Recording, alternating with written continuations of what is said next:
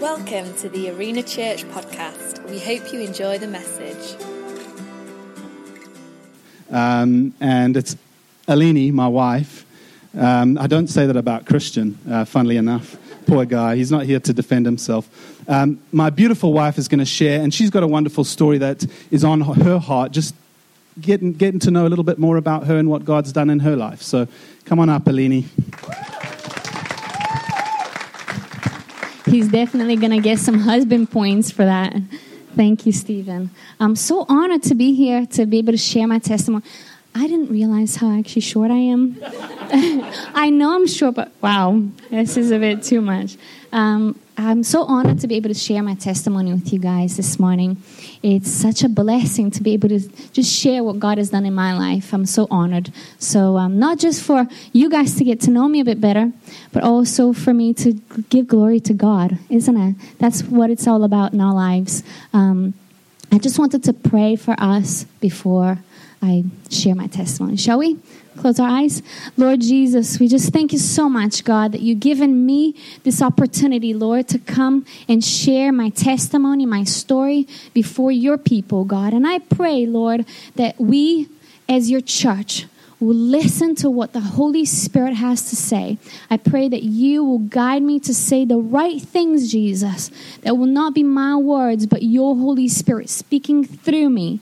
God, to your church this morning. Lord, we bless you, Lord. We don't want to leave here unchanged. We want to leave this place impacted by you, God. Speak to us, Lord, whatever it is, little or big. God, we want to cha- be changed, Lord. We want to leave this place changed and impacted by you. So, God, we, we pray that you will guide me to say the right things in Jesus' name. Amen. I um, I do believe that like our testimonies are such a blessing to God. He it's such a precious thing to, to God. So I believe that all of us are called we have gone through things in our lives for a reason, for a purpose. That God has allowed us to go through these things so that we can bless other people and we can tell other people. I didn't even actually realize that we that we were sending our stories to the church um, when I was preparing. And God actually placed that in my heart that we're to write down our stories and be ready for Him to use it. Um, because there's a reason why we go through it. We wouldn't actually go through things if it wasn't in, with a purpose, you know? Um, so I do really encourage you to write your testimonies down because God is going to use it. And watch Him do it. Um, watch Him send the right people in your lives to to, for you to speak these things, you know. Um, the Bible talks about in Revelations 12 11 that our testimony is a weapon against the enemy, a weapon against our accuser. Um, it says that we are, they overcame by the blood of the Lamb and the word of our testimony. And that just means that we overcome by accepting Jesus as our Lord and Savior and what He's done for us in the cross, but also that we testify that He is good, that He is who He said He is, and that He's to do what He said He said in His Word that He was to do, so that the Word is true. Um, I wanted to give you a little background of my family. Stephen's family is completely different from mine. Um, but for those of you that don't know, my name is Aline Robbins, Aline Mesquita Cardoso Robbins, and I'm from Brazil, and I was born in Rio de Janeiro. Um, my town is just across from the bay. You look out across from the bay and you see um, the the Christ, you know, the Christ the Redeemer. So we get the best view. so I've got two brothers, one a smaller, a younger brother, and an older brother, and who live with uh, not with my mom and dad, but in Brazil as well as my mom and dad. Um, so as I was saying, Stephen's family is completely different from mine. He comes from um, a pastor generation of you know a generation of pastors. Um, mine doesn't really. Um, my from my dad's side uh, dad was um, my grandfather was an atheist. What I don't actually remember if he's if if he actually believed in in a God. Um, I don't remember him saying that he's from a Christian or, or, or any other type of religion background. I just remember he didn't really believe in God. And um, my grandmother, on the other hand, she was uh, is what we call it, which is an Afro Brazilian witchcraft. And she came from that background. And um, so that's from my dad's side. And my mom's side, my grandmother was a devoted Catholic. And um, and my grandfather, he was um, uh, macumbeiro even more. So he was a priest of, you know, voodoo, um, an Afro-Brazilian voodoo. He was a priest and he had his center. Um, and um, so that's my family for you. Uh, my mom got saved and she actually took us to church. So she took my brother and I. My dad came occasionally. Um, he didn't really, he still to this day isn't really a Christian. So um, he came occasionally with us. So when I was about nine years old, I accepted Jesus as my Lord and Savior. And I decided that um, I wanted, sorry, I'll come here to say hi. Um, I decided that I wanted to, to get baptized. So I was baptized at about, when I was about 10 years old. Um, and then we, as a family, wanted to go to America. So when I was about 10, I would say, we went, we moved to America. We went to Boston. And we still kept on going to church um, there. And, um, but I remember when I was about 16, I started seeing my friends drinking. Not the friends from church, but the friends outside of church. Um, and I thought, hmm, I think I like to try that. And, um, and so when I was about 17, my parents decided to move back to Brazil. So I was really happy. And I said, you know what? I'm not to go to church. I'm not to be make friends with church people. I'm just to have a wild life. And I wanted to party and started drinking and I started smoking and I just started living that party lifestyle when I was 17 when we moved. Um, and then um, after that, I was, I didn't go to church. I decided I wouldn't go to church. And, um, but I do remember being, as I call it now, the Holy Spirit convicting me. I didn't know that that was the Holy Spirit's work in my life, but I know now that the Holy Spirit's convicting me. So I remember going to a, a party at a friend's house, and I came already drunk. So um, when I was about to knock, and she was a Catholic, and it said on she had this sign on her on her uh, door, said, "The Lord is the Jesus is the Lord of this house." And immediately I got convicted. I thought, "Ah, oh, what am I doing with my life?"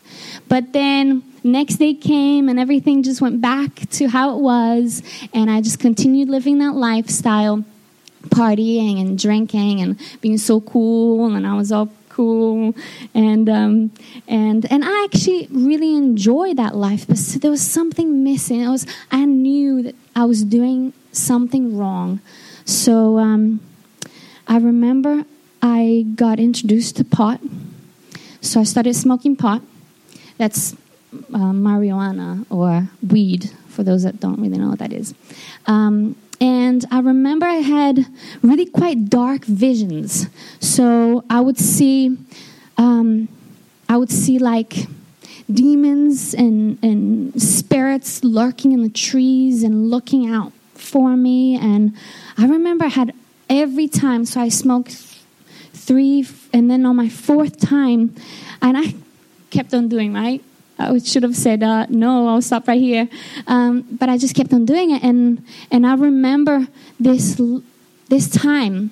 It was I just smoked so much that as uh, I had what we call teto preto.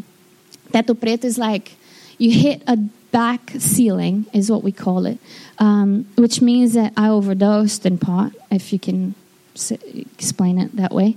Um, and I remember I remember having this fear, this fear in me, and I couldn't move, and I was in this black black, dark room. And all I could hear was, Yes, I have you and you belong to me. You're mine now. And ha ha ha ha ha, you're mine now. You belong to me. And I knew that that was the devil. And I knew in my heart and that I, that was the enemy laughing at me. And then all of a sudden, I felt the strength and I said, No, I have free will and I choose Jesus and I choose Jesus. And I kept saying, I choose Jesus and I choose Jesus and I choose Jesus. And I remember I woke up from that. Um, and although I kind of continued that lifestyle, I um, it was right after that that I came to or went to a party up in a beautiful island because I was already scheduled to do it. So um, I it was a beautiful island. So we went out and um, everyone started drinking and partying, and it was like it was like um, all I could explain was like it was in slow motion.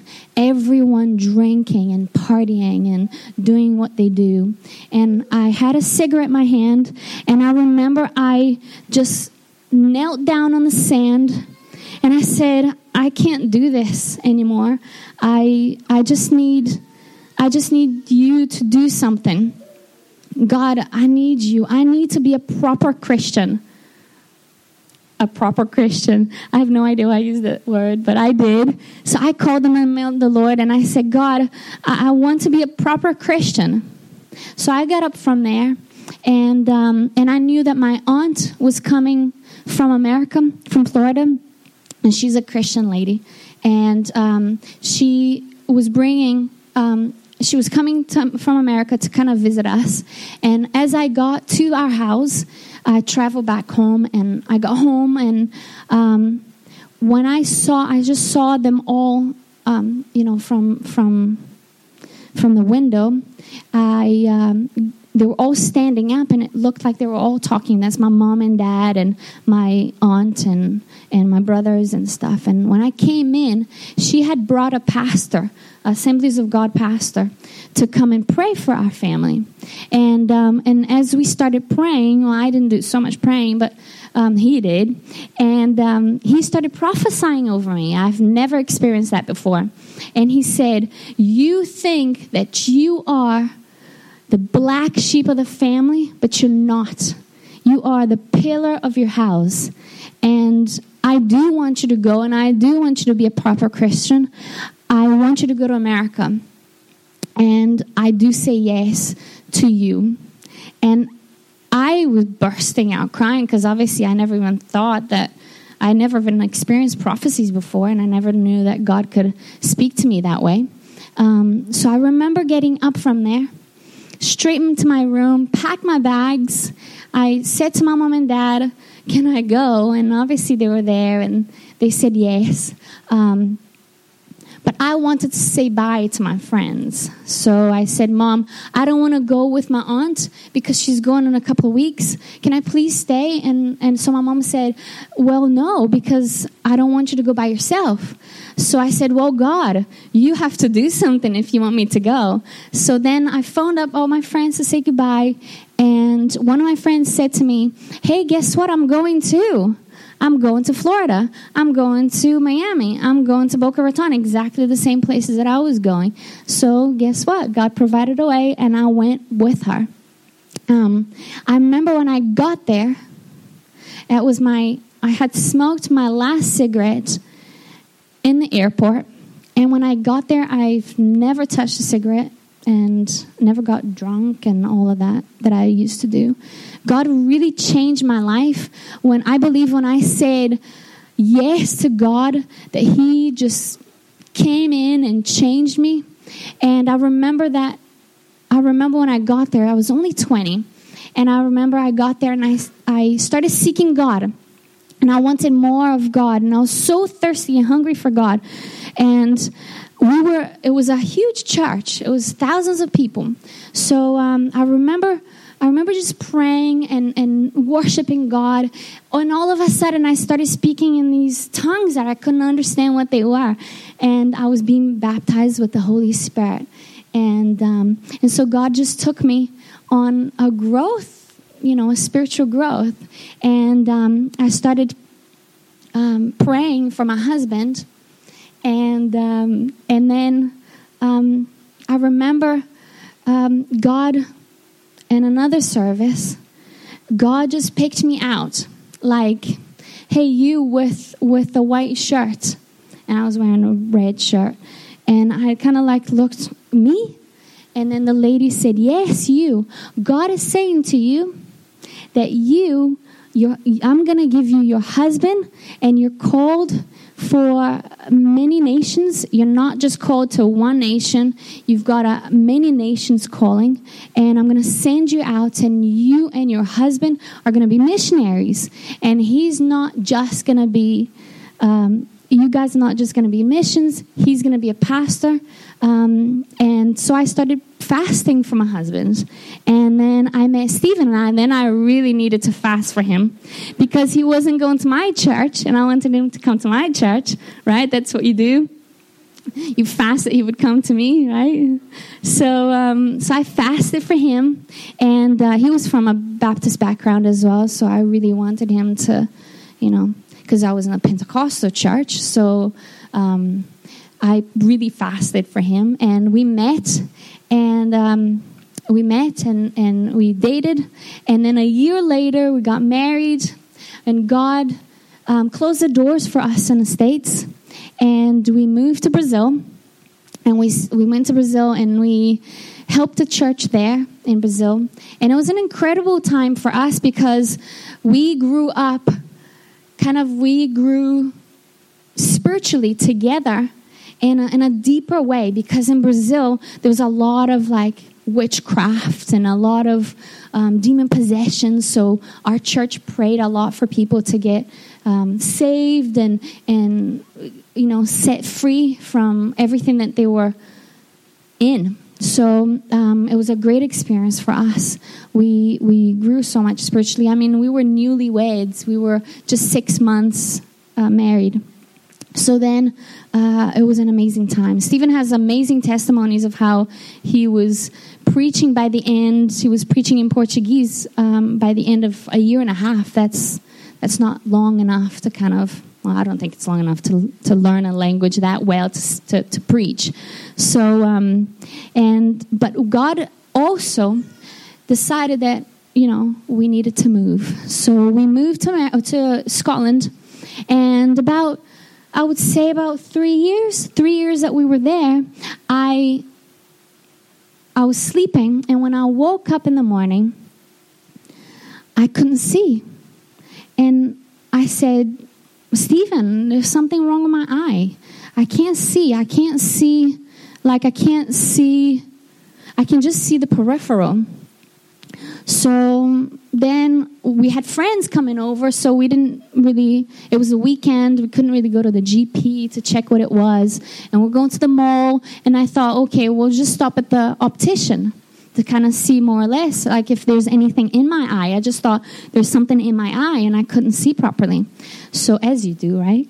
Um, so then i i went to went to the optician and she said to me hold on a second you actually need to go to a specialist.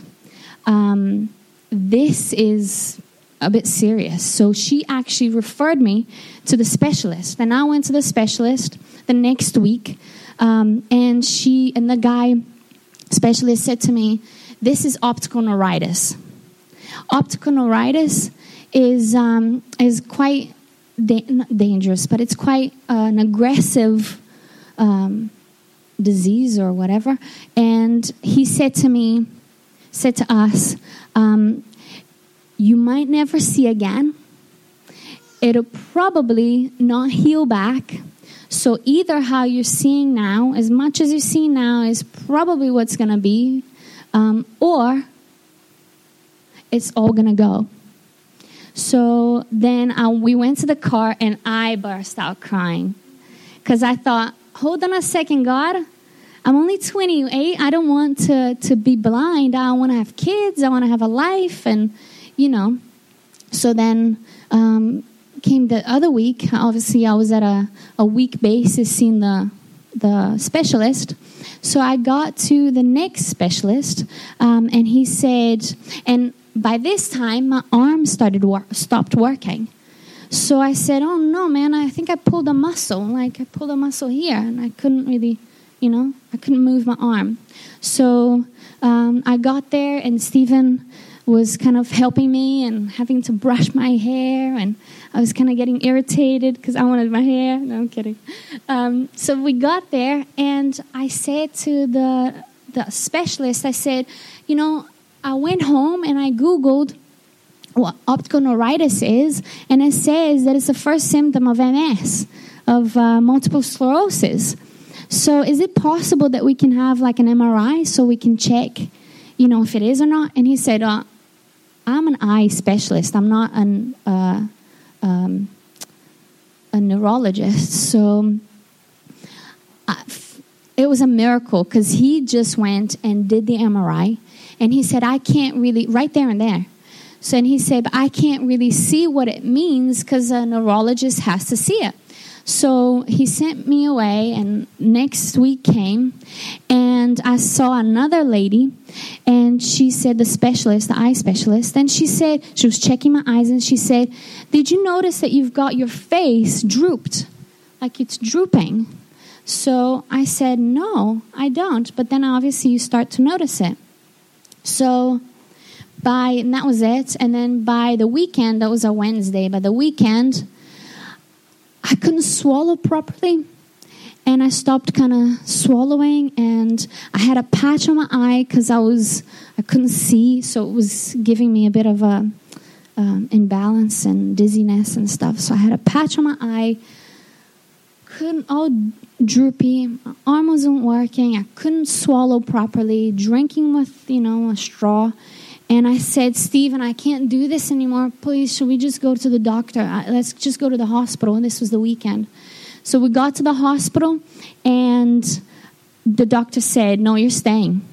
And that's you. You're going to stay. So I stayed the whole week there uh, getting at they sent me they didn't know what it was and they couldn't diagnose so they went i went straight to the um, the stroke unit and i stayed there and then i thought wow, what's happening, God? What's happening with my life? I I, uh, I wasn't expecting this. So um, I waited for the neurologist came to see me, and um, and he said, "This is very likely to be multiple sclerosis that you have." And obviously, I started crying and what is going to happen to me. This is multiple sclerosis is a disease that is not healing. There's no healing. Um, so when your body kind of tries to send a message to your limbs and to other places of your body, it doesn't go. It's it, it's an autoimmune disease, which means that it attacks your own body, attacks your central nervous system.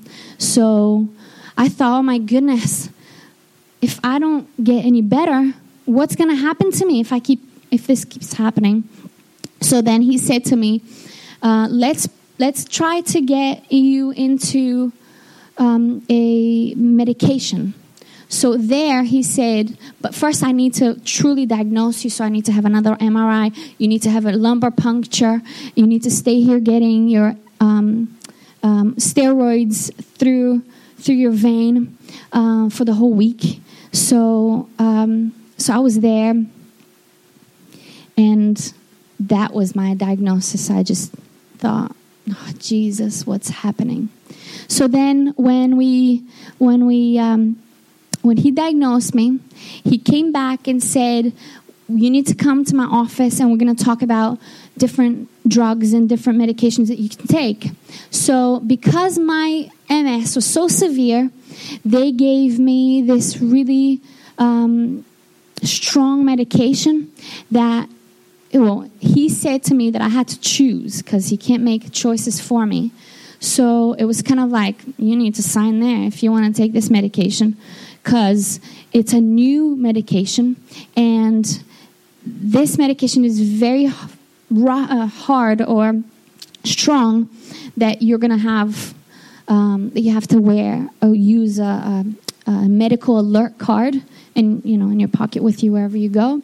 And um, and the side effect is is that you can have a brain in, um, infection and you die. Um, and that's the side effect. And it's a new drug, and there's not that many people who had it. Um, so I'm like, thanks. But at the same time, I also didn't want to not have it because my MS is so severe. That medication, you're only allowed to have it if you relapse in two two times over two years, and I relapsed maybe four times over four months. Um, so I started that medication. God really spoke to me and um, about you know as a believer, as a believer. Uh, there are things that you know. Um, let me just see the scripture because I don't remember it by heart. Uh, in Mark 16, 17, 19, it says, And these signs will follow the believer. In my name, they will cast out demons, they will speak with new tongues, and they will, and they, they will take up serpents, and if they drink anything deadly, it will be by, by no means hurt them. They will hand, lay hands on the sick, and they will be healed. And I thought, God, if I drink this and this is you know, poison, you said in your word that nothing's going to happen to me. So I'm relying on you. So give me the thing.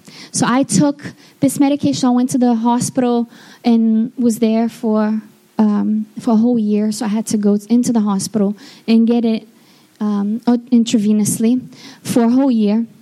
And at the end of the year, I was talking to the neurologist. I'm 28. I want to have, well, I was probably about 29 by then. I want to have kids, and we've been married for a couple of years. So, can I please come out of the medication? And he said, Hold on a second. At that, at that time, by then, uh, things were getting a bit better. So my hands and my arm was kind of beginning to, with with uh, therapy and physiotherapy and things, my arm was starting to get better. My eyes were starting to get better, and so I thought, hold on a second, I really want to to have kids. So the neurologist said, no, I just I think you just need to focus on yourself and getting better. And then if if um, if then if I see that you're doing better, then we can talk about it. So then by the end of the year, I came back to him and I said, Can we have an MRI? Because I'm ready. I'm ready to stop this medication. I'm ready to have kids. So we had an MRI done, and believe it or not, it came back. It didn't come back fully clear, but all the lesions I had shrunk, and the ones there's no new ones. So he said, you know what? I think the medication worked. And he was giving, you know, um, the glory to the medication. I was saying, thank you, Jesus. I knew that you could do it. Um, and I was so happy. And I said, okay, well, since the MRI came this way, can I have kids? Can I come out of the medication? So I came off the medication. And about three months later, I had to wait till three months to clear, and then I felt pregnant really quite quickly after that, and um, and God just started blessing us, and I just feel like we we go through things in our lives, we go through struggles in our life for a purpose. There's a reason why. We need to encourage each other. I truly believe that we need to write down these testimonies to, to actually bless other people. Even if you feel like your testimony and your story isn't as big or isn't as special in your mind, it's to bless somebody because it tells the love story that God has for us. You know, it tells the love story that He fell in love with us, that He gave, you know, Jesus as, as His as our Savior. Um, he gave Jesus is um, a sacrifice for us. So, um, can we just close our eyes and, let's just pray? Um, I just and the guys to come and and um, I just I just thank I just thank God so much that He didn't give up on me. I thank God so much that He gave me chances after chances after chances and after chances, and I feel like it was first, second, third, fourth, fifth, so many chances that he got, that he gave me. And that, um, and I believe that God has something for us today.